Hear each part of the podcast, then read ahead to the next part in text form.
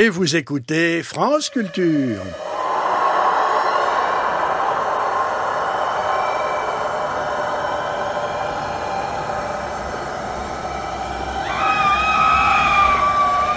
La réalité partit en lambeaux. Le ciel devint un écran où était projetée la vie d'Oreste, moment douloureux après un autre moment douloureux. Il se mit à pleuvoir des guêpes et Oreste hurla tandis qu'il s'enfonçait dans son propre enfer. Sandrone d'Azieri, et pas d'erreur, c'est mauvais genre.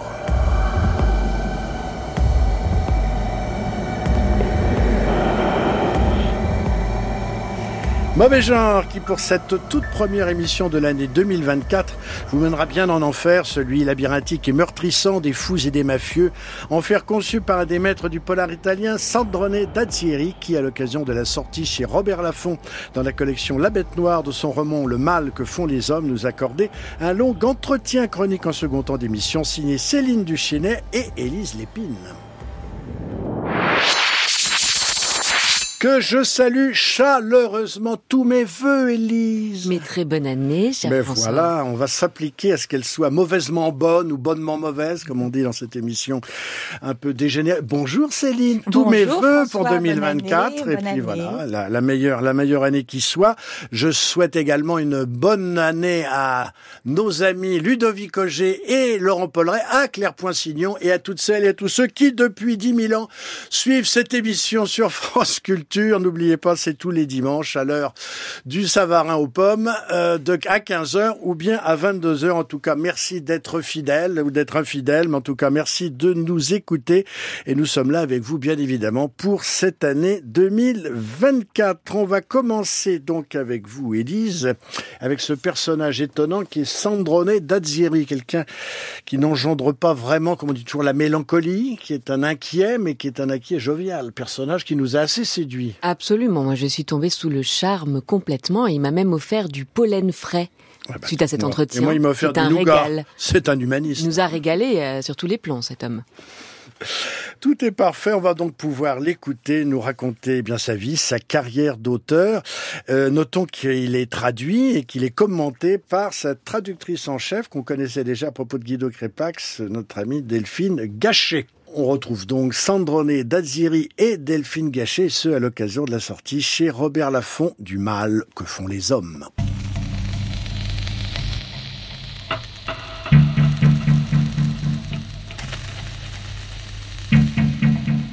Bonjour Sandrone Daziri. Bonjour. Merci d'avoir accepté cet entretien pour Mauvais Genre sur France Culture et ce à l'occasion de la parution aux éditions Robert Laffont dans la collection La Bête Noire, euh, le mal que font les hommes. C'est vous la bête noire? Est-ce que la, la- la bête noire, ça vous définit assez bien dans l'univers du, du polar italien? Sì, io- sì, molto. È un, è bel, è un bel nome di collana, la veste C'est un beau nom de collection. E credo di essere stato il primo autore a essere pubblicato dentro quella collana, quindi sono contento. Et je crois avoir été un, secondo. un des premiers à avoir été publié dans cette collection, donc j'en suis très content. Un entretien que je ferai avec vous, Delphine Gachet, bonjour. Bonjour. Vous étiez déjà des nôtres pour parler de Crépax, et là on vous retrouve pour parler de Sandrone Dazzieri, No, la, Crepax. la traductrice mauvais genre. Vous serez également là pour nous parler de Sandrone Dazzieri et Élise Lépine. Bonjour. Élise Lépine, comme se doit, pour parler polar. Euh, On va d'abord découvrir euh, qui est Sandrone Dazzieri. Vous êtes, euh, vous êtes arrivé d'ailleurs avec des cadeaux venant de Crémone. C'est votre, vous êtes lombard. Oui. Vous êtes lombard. Et ce qui est intéressant, c'est de voir un petit peu vo- votre parcours. On parle à de propos d'études de cuisine. Vous avez été ensuite étudiant en Sciences Po, militant de gauche. Vous avez vécu dans des soins. Est-ce que tout cela est vrai? Eh, oui, è tutto vero. Tout est vrai, oui. Il Tutto confirme. E, e ho fatto anche altre cose, ma J'ai fait aussi beaucoup d'autres choses, mais je ne peux non ha pas senso tout dire. parlarne adesso, sono passati tanti anni. Tellement d'années ont passé depuis. Et qu'est-ce qui vous a le plus marqué Vos études de cuisine ou la vie dans les squats et, et j'imagine le militantisme politique qui a été pour vous important? Eh, sicuramente la, la militanza politica e lo squat, perché per anni ho vissuto in strada. Eh, Come si dice, ho vissuto in stazione, nella stazione di Milano e mi arrangiavo come potevo, ero povero. Donc, c'est- ce qui l'a l'a le plus marqué, ce sont le- les actions de militantisme et le squat, parce que pendant des années, il a vécu, il a dormi dans la rue, de- dans la gare de Milan. Quello mi è, mi è, servito per capire che non ero da solo, non ero l'unico povero, diciamo, e che c'erano altre persone che magari volevano cambiare il mondo e renderlo migliore. Et ça m'a permis de comprendre que je n'étais pas seul, que je n'étais pas le seul pauvre et qu'il y avait d'autres personnes qui voulaient comme moi changer le monde. Non ci siamo riusciti. Mais on n'y est pas arrivé. Alors, euh, un militantisme politique euh, qui s'achève, à la suite de quoi vous travaillez dans la presse et dans l'édition, et vous commencez à écrire, à écrire des, des polars. Et là, je, je note quelque chose qu'on connaît bien en France, qui est le, le, passage du militantisme politique. Euh, ça a été le cas pour des gens comme Patrick Rénal, euh, Jean, Jean-Bernard Pouy, Dominique Manotti. Dominique Manotti. Le passage du militantisme politique à la littérature. Est-ce que vous aussi, comme eux, vous considérez que la littérature, c'est la poursuite de la politique par d'autres moyens, pour citer une expression bien connue. Sì, sì, assolutamente. Credo Absolument. che il, il, la cultura e, eh, sia la, la, e il racconto del mondo siano la cosa più importante La per cambiare il culture mondo. et la façon de raconter le monde sont les choses les plus importantes pour changer le monde. Io ho cominciato cercando di raccontare le cose attraverso la politica, attraverso le manifestazioni, attraverso i giornali, J'ai commencé en essayant de traduire le monde à travers la politique, à travers les journaux. ma mi sono reso conto che non serviva molto. Et je me suis rendu compte que io. ça ne servait pas beaucoup. Peut-être que c'est moi qui n'étais pas capable.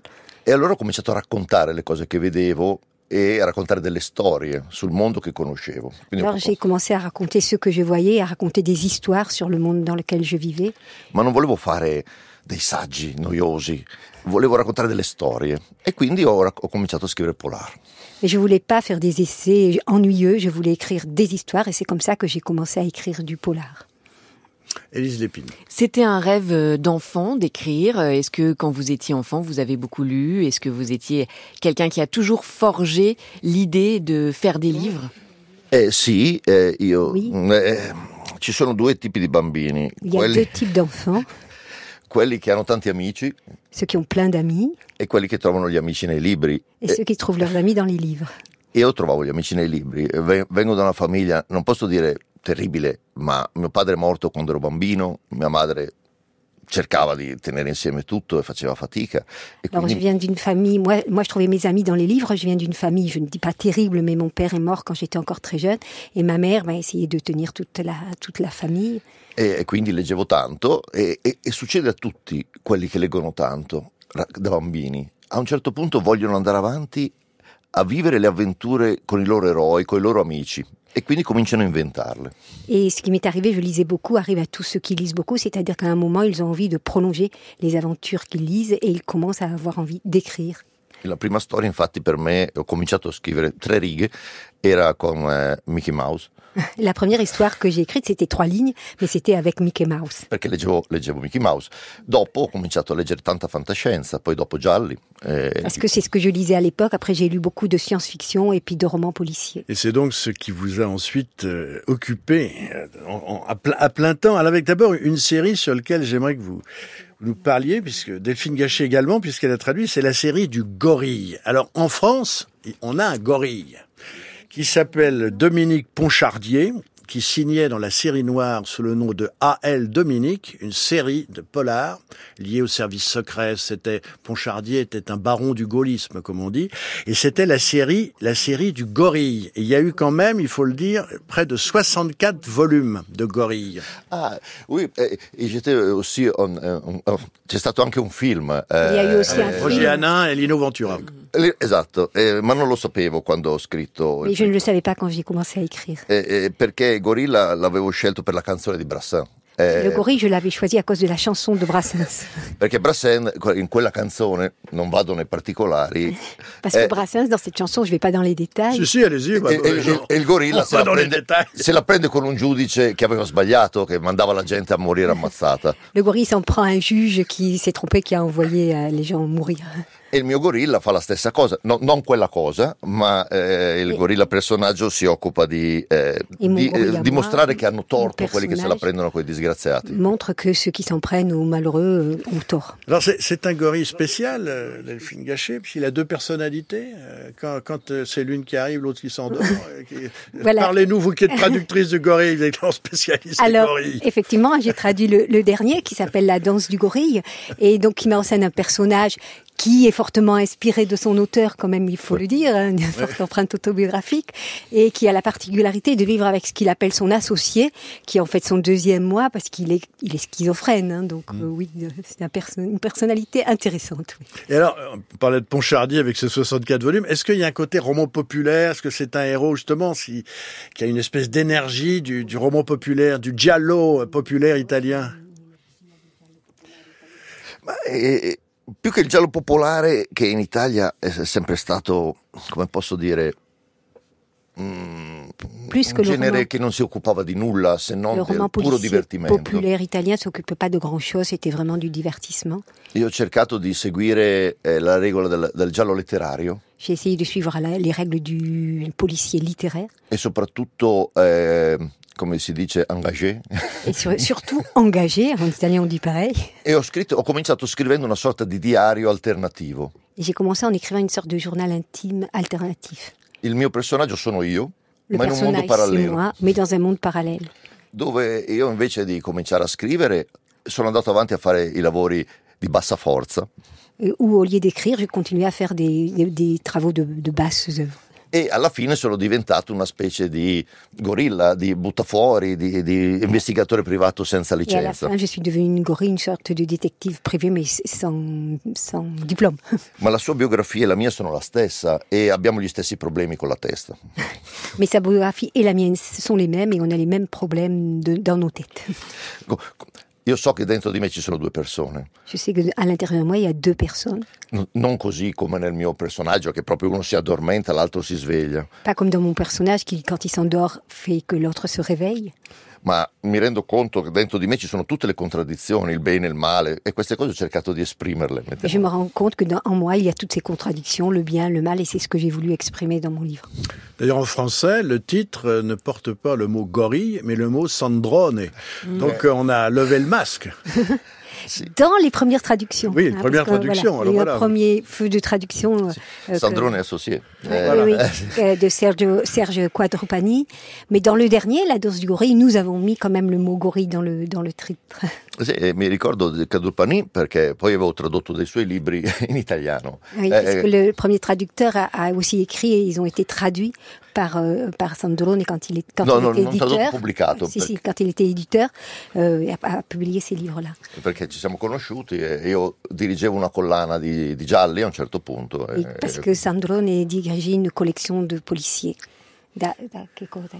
Giallo Mondadori si chiamava, a e- Mondadori, la plus- une des plus grandes maisons d'édition italienne. che è come la série noir in, in Francia più o meno. E a un certo punto me l'hanno data ho cercato. Mais on peut parler aussi de votre nom, Sandrone. Sandrone, c'est un augmentatif, hein, c'est pour dire euh, le gros, Sandro, le gros. Je suis pas petit. Sandrone, c'est-à-dire un augmentatif. Oui, la- Delphine et- Gachet, dites-nous en plus parce sur que souvent, l'augmentatif. on, Sandro souvent, le Gros. on, on a- on- souvent on utilise un diminutif pour appeler les gens, non?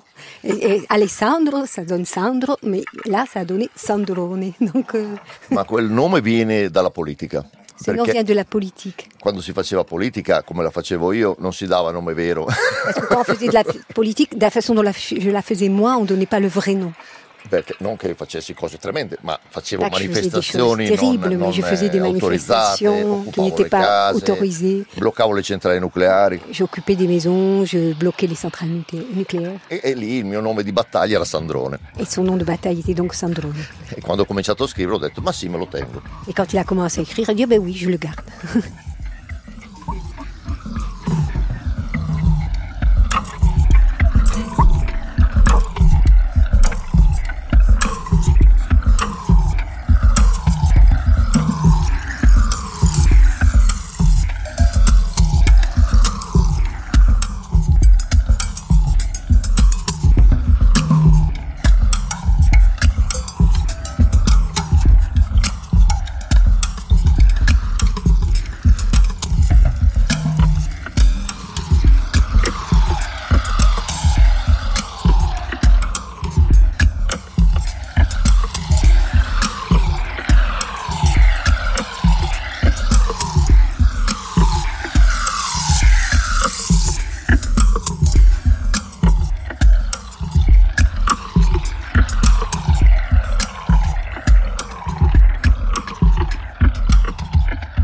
Alors ensuite, on passe des films gâchés. Vous les avez traduites, vous allez nous en parler. Une autre série, il n'est plus question de gorilles, mais d'anges.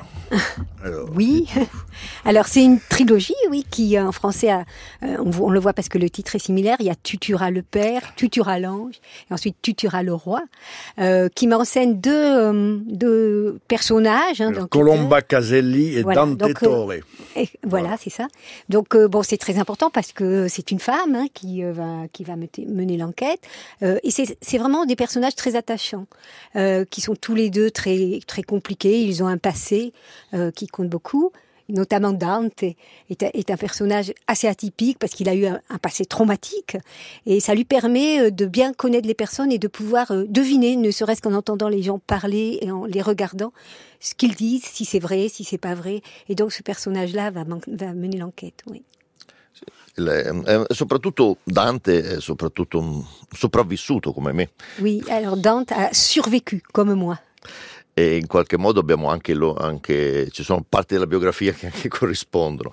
Il y a aussi une partie de la biographie qui correspond à la mienne. Ma quella trilogia volevo costruire delle storie più ampie di quelle che mi permettevano la, la scrittura del noir. Je voulais construire des histoires de plus ample dimension que ce que me permettait le noir. Et là, je confirme parce que je traduis, donc ça fait 450, 500 pages par volume?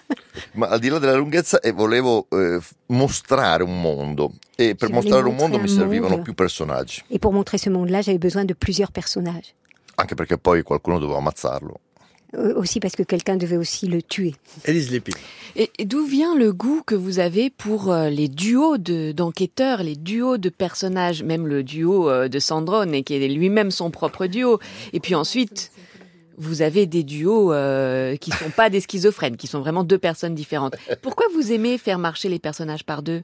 Credo per due motivi. Je crois pour deux raisons. Il primo motivo è l'influsso che ha avuto il giallo classico su di me. Le premier, c'est l'influence qu'a eu le policier classique sur moi. Tutte le storie che mi piacevano vedevano delle coppie.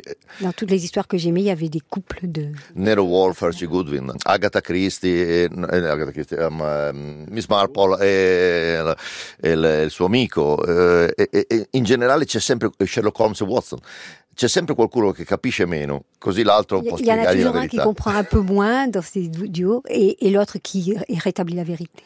Ma in questo caso, eh, quando sono nati Dante e Colomba, l'ho fatto perché volevo invertire quelli che erano i ruoli normali all'interno del giallo che si scriveva fino a quel momento. Je voulais aussi, en, créant ces deux personnages, inverser les rôles habituels qu'il y avait dans le, dans le policier de l'époque. Cioè l'eroe maschio che picchia, spara, difende la donna. Un, un héros masculin qui qui tape, qui, qui euh, défend les femmes. Mentre che, la donna invece è quella più intelligente, e più la femme au contraire est plus intelligente, plus subtile. Invece Dante è, un, è, è, è, tutt'altro che uno che combatte, anzi è un vigliacco, scappa se c'è, se c'ha dei problemi. au contraire, Dante n'est pas du tout un homme qui se bat, au contraire, il s'enfuit quand il y a des, des problèmes. Non è, non è un vigliacco, diciamo che è uno che non, non, concepisce la violenza. C'est pas un lâche, mais c'est quelqu'un qui ne conçoit pas la violence. E pensa tanto, pensa tanto, vede tutti i, i ganci delle cose, si inventa storie. Eh. Il pense beaucoup, il réfléchit, il invente des histoires. Ed è di sinistra in qualche modo, è a gauche. De, de. Mentre Colomba eh, picchia la gente. Alors que Colomba, elle, elle frappe les gens. Spara, è una, è una, è una vera poliziotta tosta. C'est une, une, une vraie, vraie flic. E, e, non, e, non, sta tanto a guardare per il sottile, è proprio un flic. elle n'est pas très, très subtile, c'est vraiment un flic.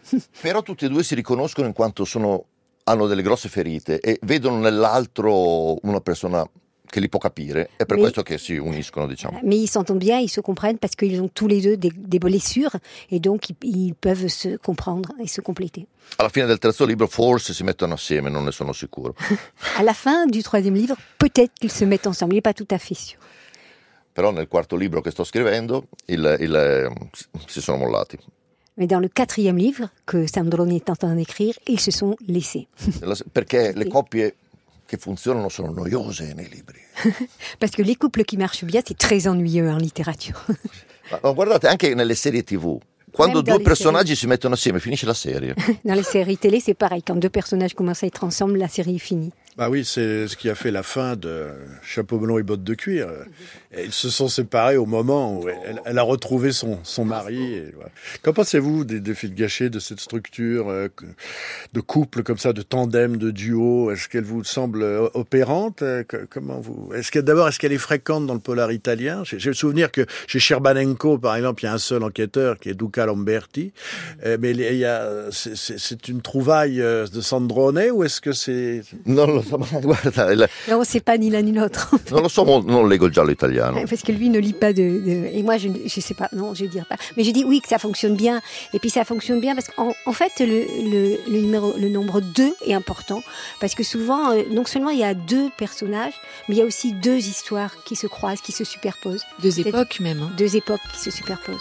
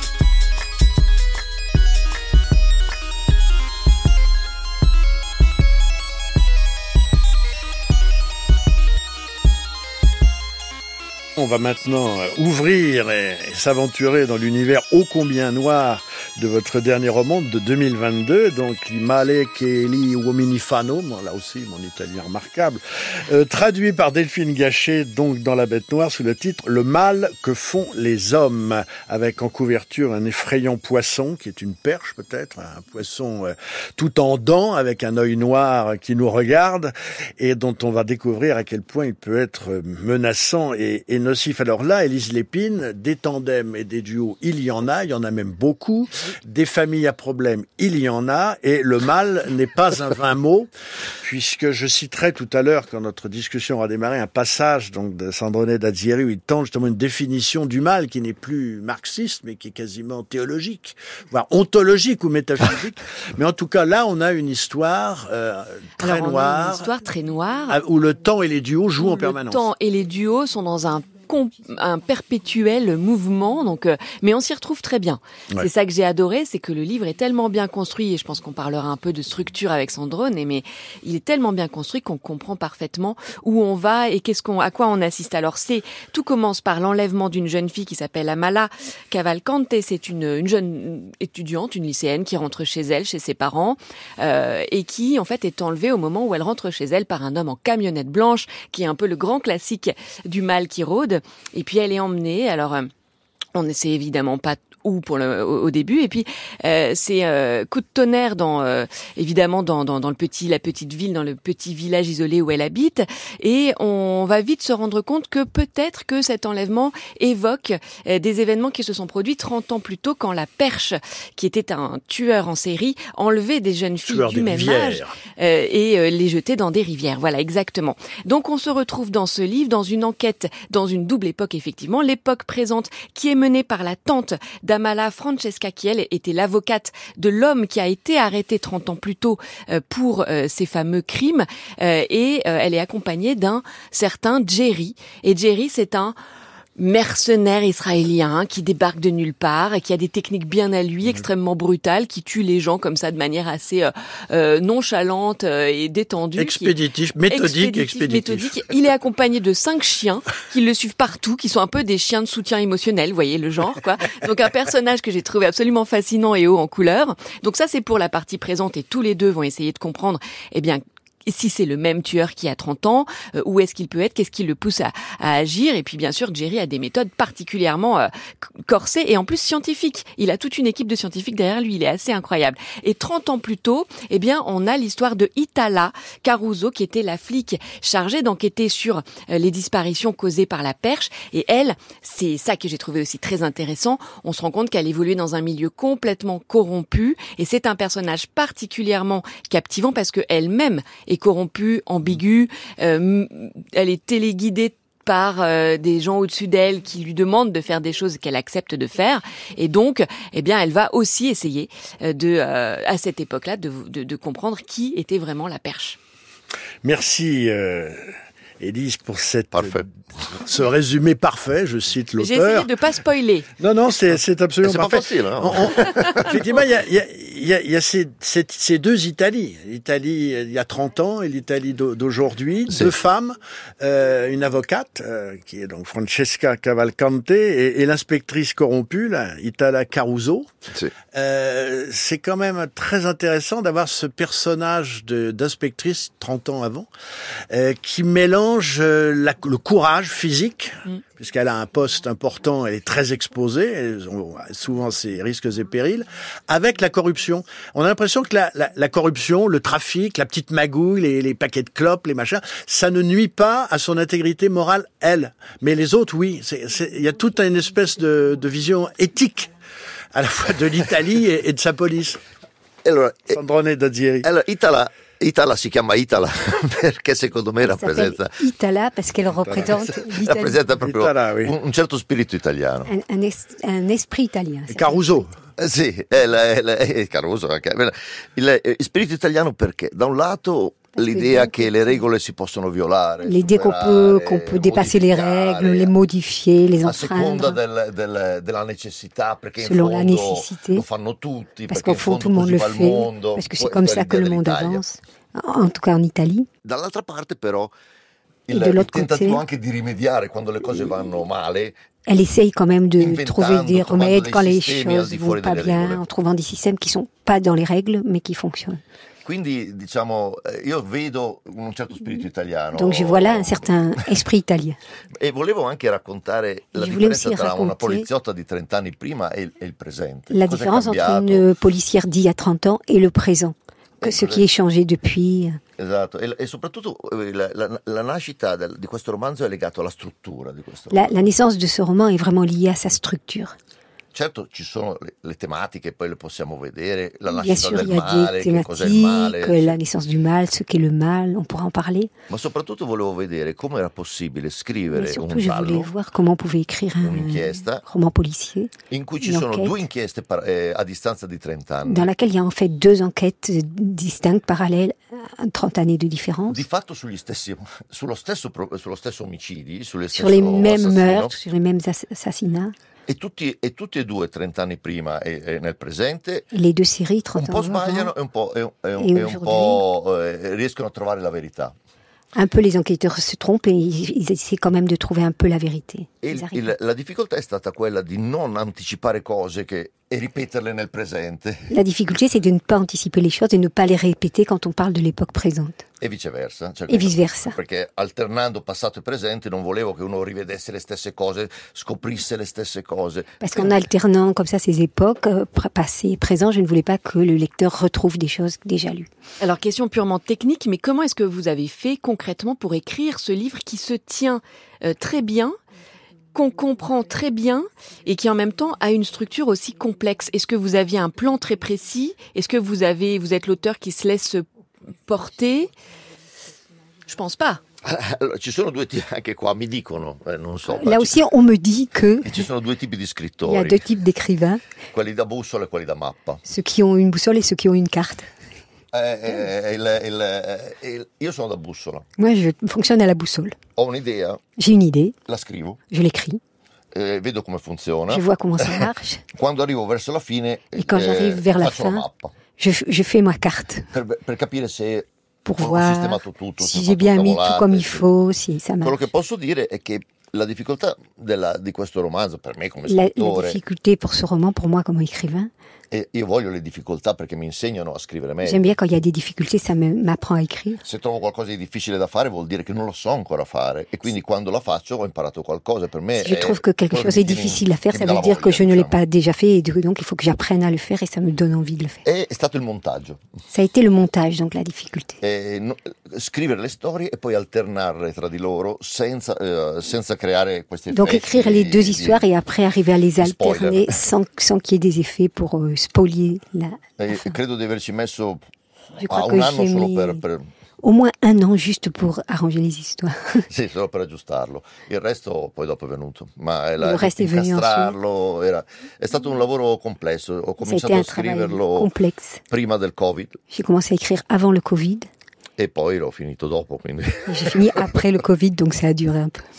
Alors, question à Delphine Gachet, historienne et traductrice. Là, euh, c'est une somme de, de chapitres très courts. Oui, On a le sentiment d'une espèce de grand, comme une voyage en train en voiture, et brusquement des scènes apparaissent. Vous savez, comme on est en train, on voit quelque chose qui apparaît, sur lequel on se fixe, et puis qui après s'évanouit. On a l'impression justement d'une espèce de vision. C'est une suite de visions extrêmement flash, intense, qui, qui, qui se déroule. Et donc, il faut adapter un style pour Oui, ce oui, type oui. de, de chapitre. Il y a des chapitres qui font 50 pages. Alors là, bon, on peut. Mais là, euh, c'est c'est une écriture qui doit aller avec cette, cette espèce de flash incisif. Alors, que- qu'en pensez-vous, vous, sur le plan littéraire? Alors sur le sur le plan littéraire, c'est c'est vrai que donc c'est vraiment une alternance de chapitres qui sont quand même dans l'ensemble très très très brefs, comme comme vous disiez, et, et comme disait euh, Élise tout à l'heure, c'est vrai qu'on a effectivement des comme un, puzzle dont on nous donne les pièces, les pièces se mettent en, en place et on a l'impression que c'est très facile, mais après quand même quand on essaye de reconstruire, quand on traduit, on se dit mais oui mais alors comment ça marche? Mais lui c'était qui? Enfin vraiment on se rend compte que c'est que c'était très très complexe à mettre à mettre en œuvre. Euh, au niveau de la traduction, c'est bien parce que donc ça fait des petits chapitres à, à traduire, des courts chapitres, donc c'est c'est c'est c'est bien. Et, et il faut être attentif vraiment à cette euh, à cette alternance et aussi quand on traduit, à, à- malgré tout à ne pas spoiler parce qu'on est influencé par ce qu'on a lu euh, dans, dans l'époque précédente. Donc euh, voilà. Après, ce qui a été intéressant aussi, c'est que le nom euh, du poisson, donc c'est le surnom du tueur, mais en italien, il est masculin. Et en français, on dit la perche. Donc au début, ça, ça, ça m'a un peu posé problème, mais en temps, bon, je peux pas changer les noms du poisson quand même. Euh, et finalement, j'ai trouvé que c'était intéressant de mettre un nom féminin sur ce sur ce personnage-là, parce que, enfin moi, je je sais pas, peut-être que je, je peux peut-être poser une question aussi. à Mais je- Sandro. oui. Parce qu'on a parlé là des figures féminines, en fait, elles sont trois. Hein, donc il y a Amal, la jeune fille qui est enlevée. Parce que ça, c'est quelque chose aussi que Sandrone fait beaucoup, c'est-à-dire des questions de, de gens qui sont enlevés Voilà. et enfermés dans des lieux clos. Donc on a, on a celle-ci, on a It- Itala, la policière corrompue et en même temps tellement attachante comme, comme vous le disiez, et Francesca. Mais ce sont trois femmes. Et le titre, c'est Le mal que les hommes font. Et peut-être que ces femmes-là sont, sont là pour euh, un peu sauver le monde du mal que les hommes font. Sì, sì, chiaramente parliamo degli uomini intesi come maschi, perché Très clairement, on parle des hommes et entendu comme des personnages masculins. il titolo viene da Shakespeare, ovviamente. Le titre da- est un vers de da, Shakespeare, da Giulio Cesare. Ma Jules César. in questo caso, però, tutte le donne cercano di sistemare i danni che hanno fatto gli uomini in questo. in questo- Dans le cas précis, les, les femmes doivent réparer tous le- les dommages que les hommes ont causés. Cioè, Itala stessa viene tirata dentro perché i suoi superiori maschi gli dicono devi fare questa cosa e lei fa questa cosa. Itala est corrompue parce qu'elle elle est entraînée par ses supérieurs masculins qui l'obligent à faire certaines choses. In qualche modo lei gestirebbe le cose in modo molto tranquillo, invece si trova sempre cose perché ah, ci sono persone maschi che vogliono fare carriera, vogliono diventare più forti, vogliono Elle, elle aurait géré les choses plus tranquillement, mais il y a d'autres personnages masculins qui veulent faire carrière, qui ont plus d'ambition et qui Mentre nel presente Francesca, che è forse il personaggio più pulito, no? Alors Diciamo, que dans le présent, Francesca, qui est peut-être le personnage le plus che si propre, trova di fronte alla, alla scomparsa della nipote e qui dice se trouve "Ma, face à eh, la disparition de sa e nièce. arriva questo qui che è un mercenario, un po' un Et puis arrive donc Jerry, qui est une sorte de dice, mercenaire, de soldat, qui meno. Dit bon ben moi je vais tout régler en tuant les gens. E lei dice no, non è il modo. Et elle, et elle, elle répond mais non mais c'est pas comme ça qu'il faut faire. Lei cerca sempre il modo non violento e, e soprattutto Elle, elle recherche toujours le la façon cose. non violente et la plus intelligente pour résoudre les problèmes. E, il- e- e questa cosa fa sì che in qualche modo vinca lei alla fine. Et c'est comme ça qu'à la fin, en fait, c'est elle qui gagne en quelque sorte. Mentre, mentre Itala, 30 anni prima, non ha altra soluzione se non la violenza a un certo punto. Alors qu'Itala, 30 années avant, n'a pas d'autre solution que la violence. E alla fine Itala dirà, cioè adesso non dico alla fine se è vivo o morto, però diciamo verso la fine della storia. Vers la fin de l'histoire, on lei è raconte pas la convinta di fin. aver risolto tutto con la violenza. Elle est convaincue qu'elle a tout résolu grâce à la violence. E, e, diciamo chiude questa storia pensando, bene, almeno una cosa buona l'ho fatta. Elle, et elle finit sa enquête en pensant qu'au moins elle a fait quelque chose de bien. Ma si sbaglia, perché non è la soluzione. Parce que ce n'est pas la bonne solution. Il fatto che 30 anni dopo le cose vadano avanti e continuino e peggiorino vuol dire ha Et le fait que 30 ans après les choses se répètent, pire encore, le montre. Però, siccome ho costruito la storia in modo tale che la storia del passato e quella del presente finiscano assieme, eh, questa cosa non si nota tanto. Mais le fait que j'ai construit les deux enquêtes parallèles de manière à ce qu'elles se terminent ensemble, ça se remarque peut-être pas autant que. E molti lettori pensano che lei abbia vinto, ma in realtà perso. Et beaucoup de lecteurs pensent qu'elle a gagné, mais en réalité, elle a, elle a perdu. Et puis il y a le personnage d'Amala, cette jeune fille euh, toute euh, toute jeune qui a été enlevée en rentrant de l'école et, et- et dont, dont on est aussi, euh, avec qui on est dans le livre, dans certains chapitres. Euh, et elle se retrouve, alors sans spoiler, on peut dire assez vite qu'elle se retrouve avec un câble en acier euh, greffé Ben oui, dans elle, a été, l'os. elle est tenue en laisse avec un, un câble en acier câble en qui a été. On a foré un, un de ses os, le Dans l'épaule. Dans l'épaule. Oui. Et elle est, elle est en laisse comme un, comme un animal. Voilà, est euh, par un filin au plafond, donc elle peut se déplacer en tenant son câble pour Il aller y a aux tout un toilettes. réseau de, de rails, de rails et d'embranchements qui lui permet de se déplacer dans une sorte de labyrinthe. Exactement. Et en même temps d'y vivre parce que le, le, D'y vivre, et c'est le une geôlier n'est pas, euh, n'est pas un assassin immédiat. Voilà, c'est une espèce d'endroit inquiétant comme des, un ancien spa ou une ancienne piscine. Alors il y a des affiches toutes pourries qui sont très anxiogènes. L'endroit est absolument dingue d'ailleurs, le décor est fabuleux. Et puis elle, elle est dans un genre de huis clos avec euh, son ravisseur qui la nourrit, qui voilà vient la voir, lui donne des antibiotiques, etc. Donc on comprend pas trop quelles sont ses intentions et je vais bien sûr pas les révéler. Mais euh, vous parliez de finalement de ce que les femmes enquêtrices ont de plus par rapport aux hommes. Et elle, ce qu'elle a de plus, là, c'est l'intelligence. C'est une jeune fille qui va se mettre à vraiment réfléchir et à devoir être dans un genre de, euh, de, de jeu d'échecs contre son ravisseur. Amala è la sua, è davvero l'eroina di questa C'est storia. vraiment l'héroïne de cette histoire, Amala, Perché presa in questa situazione, chiusa in questa cantina, obbligata, qu'elle e- est enlevée, elle est enfermée dans cette espèce de bâtiment, elle est obligée de faire ce que veut son ravisseur, cerca comunque di scappare. mais elle essaie quand même de s'échapper. Non non si arrende, non, Elle non ne se rend pietà, jamais, elle ne non, demande non- pas pitié. non- non- diciamo, sì, ovviamente è triste, ovviamente preoccupata, Bien sûr, ha elle est, paura, elle est triste, elle est però non, anxieuse, eh, cerca sempre di trovare una soluzione. mais elle essaie toujours de trouver une solution. E infatti ci- la trova anche, in E, qualche eh, modo, senza di lei, quelque senza la sua façon- intelligenza sarebbe morta. Elle, elle la trouve et si elle elle l'avait pas cherché comme ça, elle- sans son intelligente, elle Ouais, il y a serait une sorte d'é- d'énergie de la survie et, et du désespoir, et on découvrira d'ailleurs qu'il y a encore pire qu'elle, je dirais, dans, le, dans, la, dans la peine et le châtiment. Il y a quelqu'un qui est enfermé avec elle, qu'on ne découvre qu'à la fin, et là, c'est véritablement horrifique. Ah C'est- dire. Là, il faut pas dire, il faut pas dire. Ah, mais non, mais- Mais ce que je veux dire, par contre, c'est que euh, vous posez la question, Sandrone Dadjieri, dans, dans ce roman, là, Le mal que font les hommes, chez Lafon. Euh, la question que se posent tous les révolutionnaires. La, la cause est noble, euh, la cause est juste, mais c'est la question des moyens. Il y a une réflexion dans votre euh, récit sur, sur les moyens, parce que Itala Caruso, elle utilise tous les moyens, la violence, l'ultraviolence, le trafic, la corruption, pour en définitive trouver, euh, débusquer le mal. Et bon, et Jerry, le fameux Jerry dont on parlait, qui est une sorte de commando de israélien, personnage extrêmement singulier, alors vraiment personnage bizarre, à la fois chaman, euh, Seal, on peut dire comme les, les commandos d'élite américains. Il est entouré, comme il dit d'une- meute de chiens infirmes. C'est très très étonnant personnage. Et lui, c'est pareil. La cause est juste, mais les moyens, permettez-moi de vous dire, sont un peu expéditifs. Le, le gorille, le gorille dont on parle au début est un barbouze, mais là, lui aussi, c'est un barbouze qui, qui a des moyens violents. Eh, sì, ma eh, diciamo che il- il- tutti i personaggi eh, che provano a usare questi mezzi alla fine vengono sconfitti. Personnages qui utilisent des moyens qui ne sont pas les bons, à la fin, perdent quand même Perché a differenza di quello che pensavo quando avevo 20 anni, Parce qu'à la différence de ce que je pensais quand j'avais 20 ans, e, e- e si dicevamo, sai, che la rivoluzione non è un pranzo di gala, che, que, que, que la révolution c'était un repas de fête. se non è una cosa leggera. E Ce n'est in pas quelque realtà- chose de e- e che ogni mezzo va bene per ottenere e il cambiamento, questo. Tout moyen est bon pour obtenir la, la fin Adesso che ho quasi 60 anni capisco che è una cazzata e quindi Et no. maintenant que j'ai presque 60 ans, je comprends que c'est une connerie, E, e- e no, i mezzi contano. Conta que les le moyens cose. sont importants. Sì, conta come ottieni le cose, conta a chi fai del male per ottenere le cose. Anche se la tua cosa è Ceux giusta. qui font du mal pour obtenir les, les choses, ça compte, même si la cause est juste.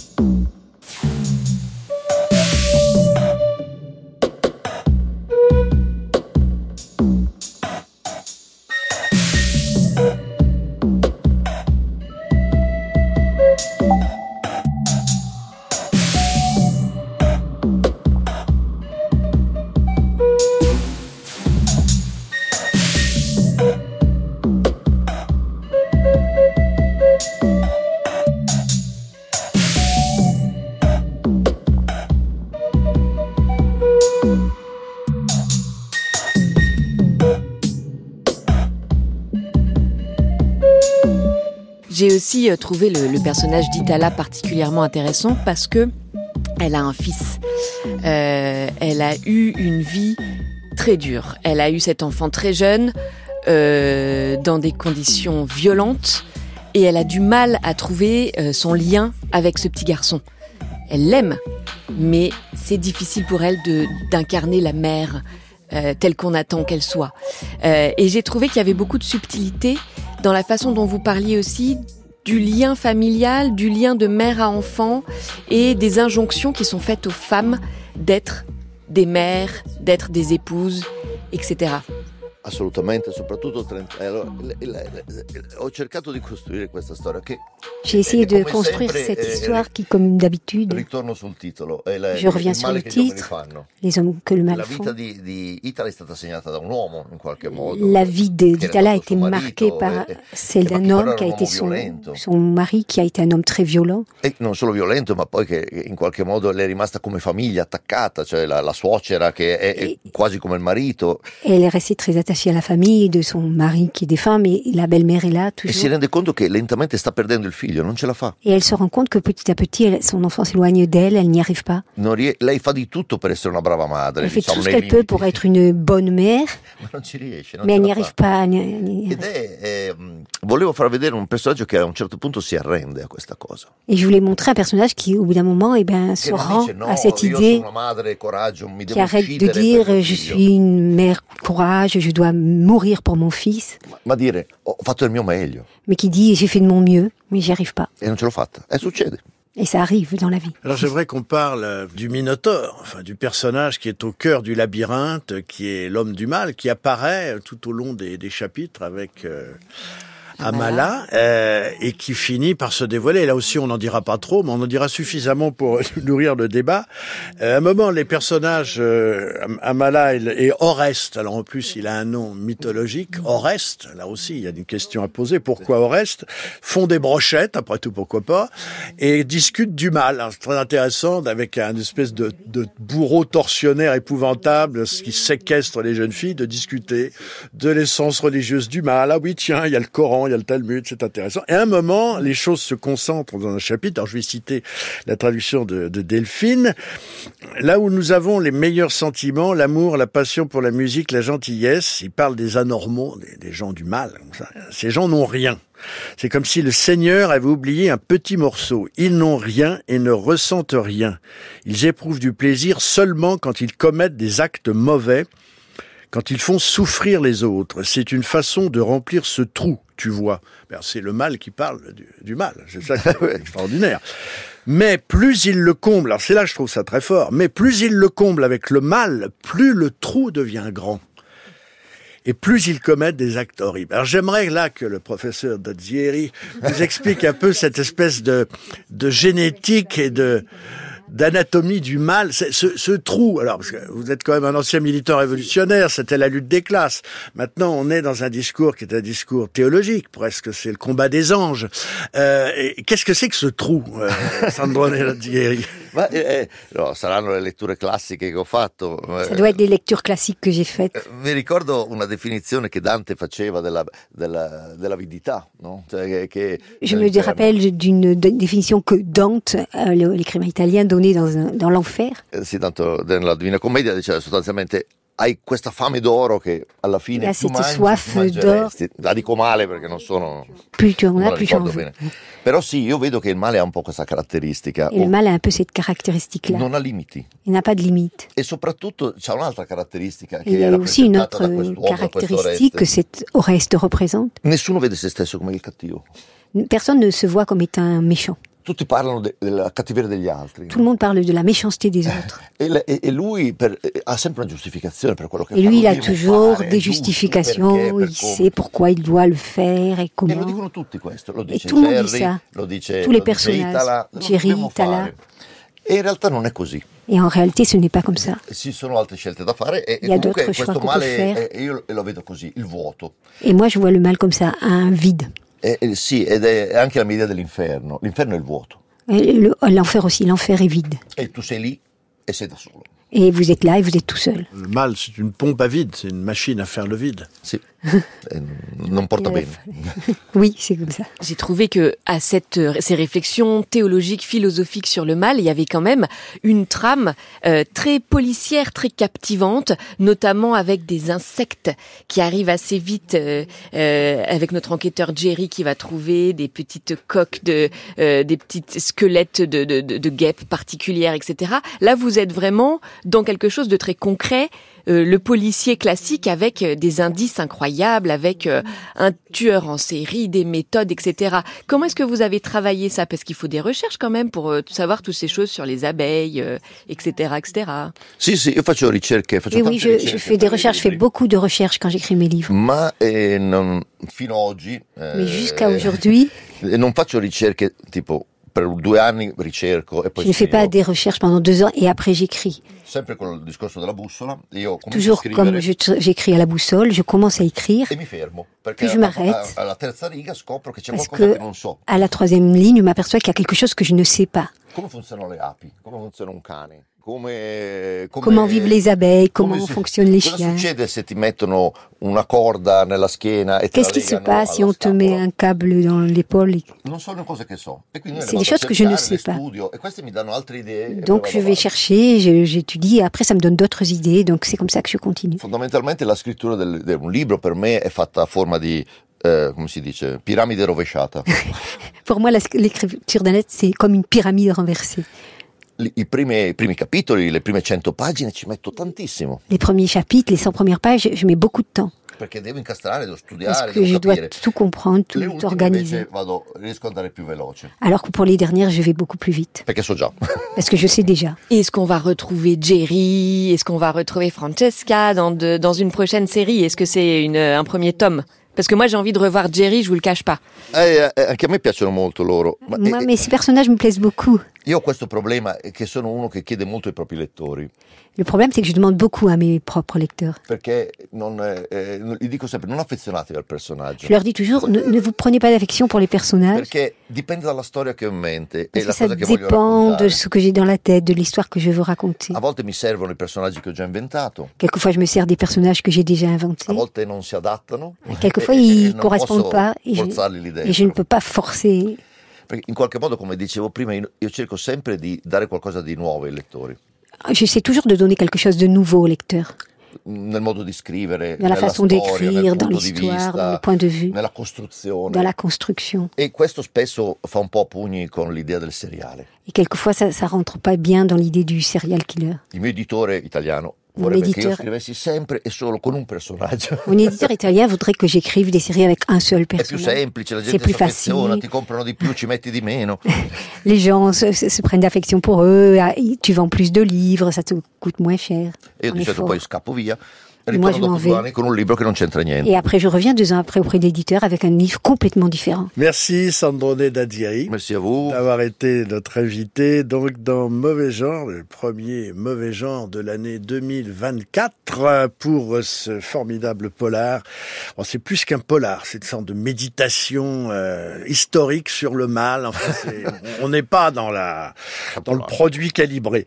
Le mal que font les hommes, c'est chez Robert Laffont dans la collection La Bête Noire. Merci infiniment, Delphine Gachet, euh, d'avoir à la fois traduit les propos du maître et puis de nous avoir aussi éclairé et, témoigné de, de votre connaissance de, de son œuvre. Merci à vous.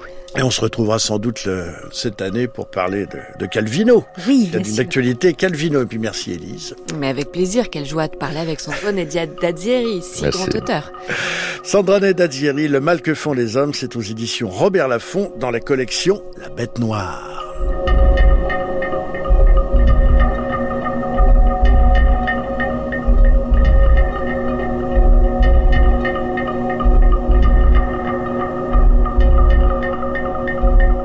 Sandrone Dazieri, donc au micro de Mauvais Genre pour un roman dont je rappelle encore le nom, Le mal que font les hommes. Et nous remercions évidemment Delphine Gachet pour sa traduction et ses commentaires. Et puis Camille Racine, l'éditrice de Sandrone Dazieri, pour avoir créé cette rencontre. On passe maintenant avec vous, ma chère Céline, à l'almanach de l'étrange.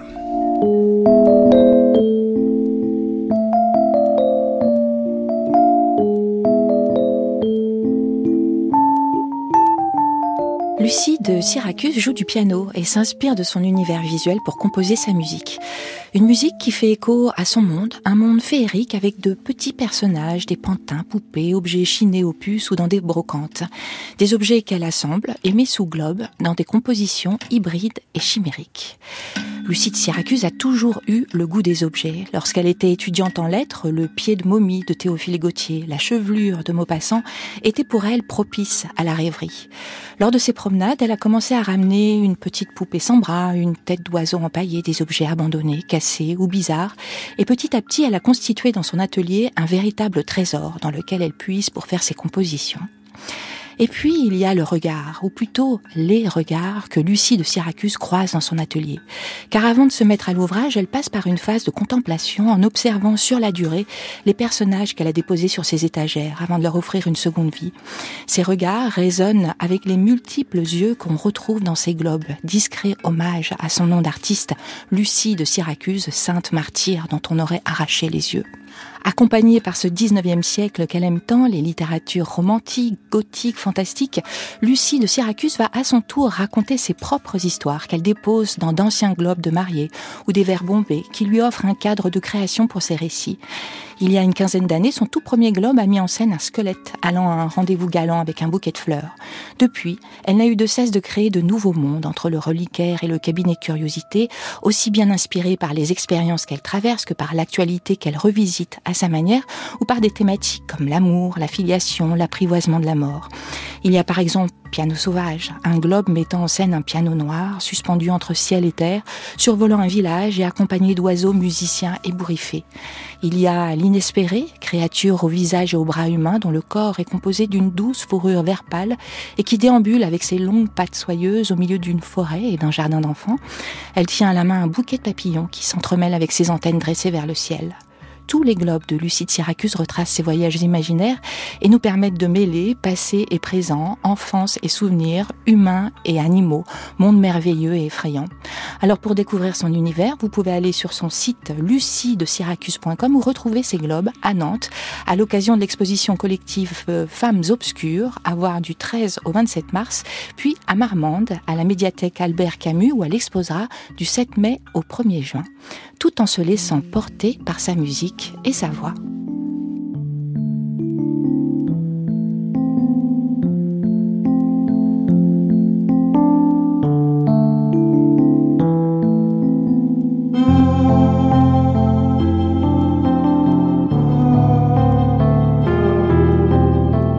Merci Céline pour cette belle page de l'almanach de l'étrange consacrée à Lucie de Syracuse. C'est vrai que c'est un nom de sainte. On passe maintenant à Élise de Mauvais Genre, une autre bienheureuse. Tout à fait bien. Pour un livre qui est peut-être pas totalement bienheureux. Pas totalement bienheureux. C'est un livre que j'ai pris à cause de son titre d'abord, L'argent tout le temps, parce que ça me faisait penser au Diable tout le temps, roman que j'adore de Donald Ray, Ray Pollock. Mmh.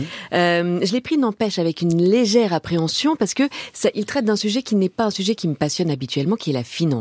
Je vous explique, c'est l'histoire de Manon de Raison, qui est une jeune femme absolument brillante, qui au moment du Covid a l'idée de créer une monnaie ou une crypto-monnaie qui s'appelle le CARE, C-A-R-E comme le soin en anglais et pas l'espion du CARE, euh, qui en fait repose sur un principe d'entraide et vertueux, c'est-à-dire que on peut euh, payer les citoyens de première ligne, donc l'infirmière, le pompier, etc., en lui offrant un service entre citoyens. Donc ça veut dire que l'infirmière va pouvoir se faire couper les cheveux par son coiffeur en lui donnant une unité de care. Alors euh, notre personnage de Manon va monter ça avec deux hommes qui sont chers à son cœur, je ne vous dis pas pourquoi, et elle va conserver un total anonymat.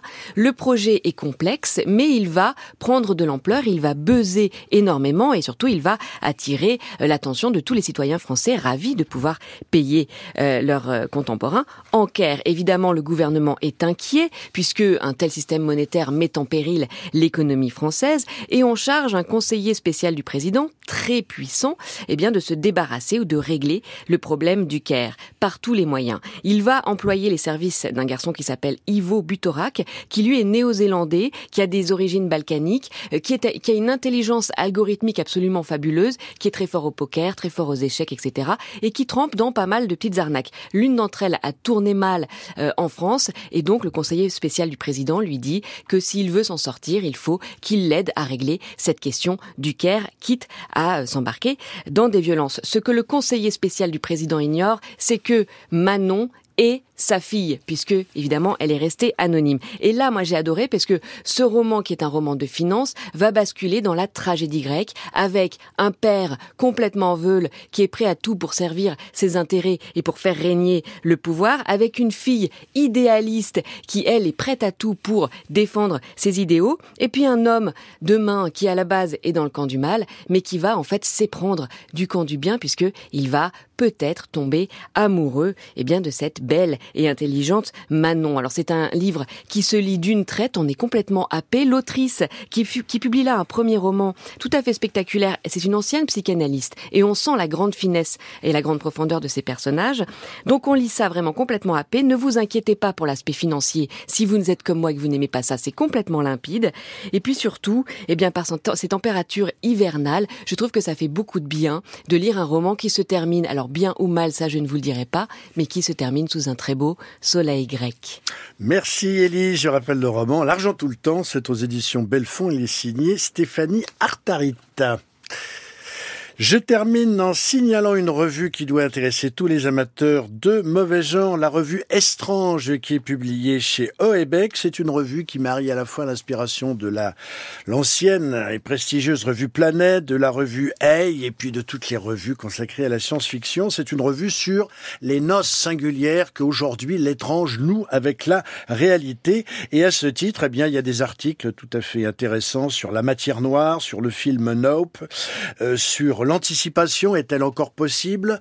Et également sur le fantastique, la notion de fantastique par l'auteur de science-fiction Michael Rock. Et puis, alors j'ai particulièrement apprécié cette bonne idée.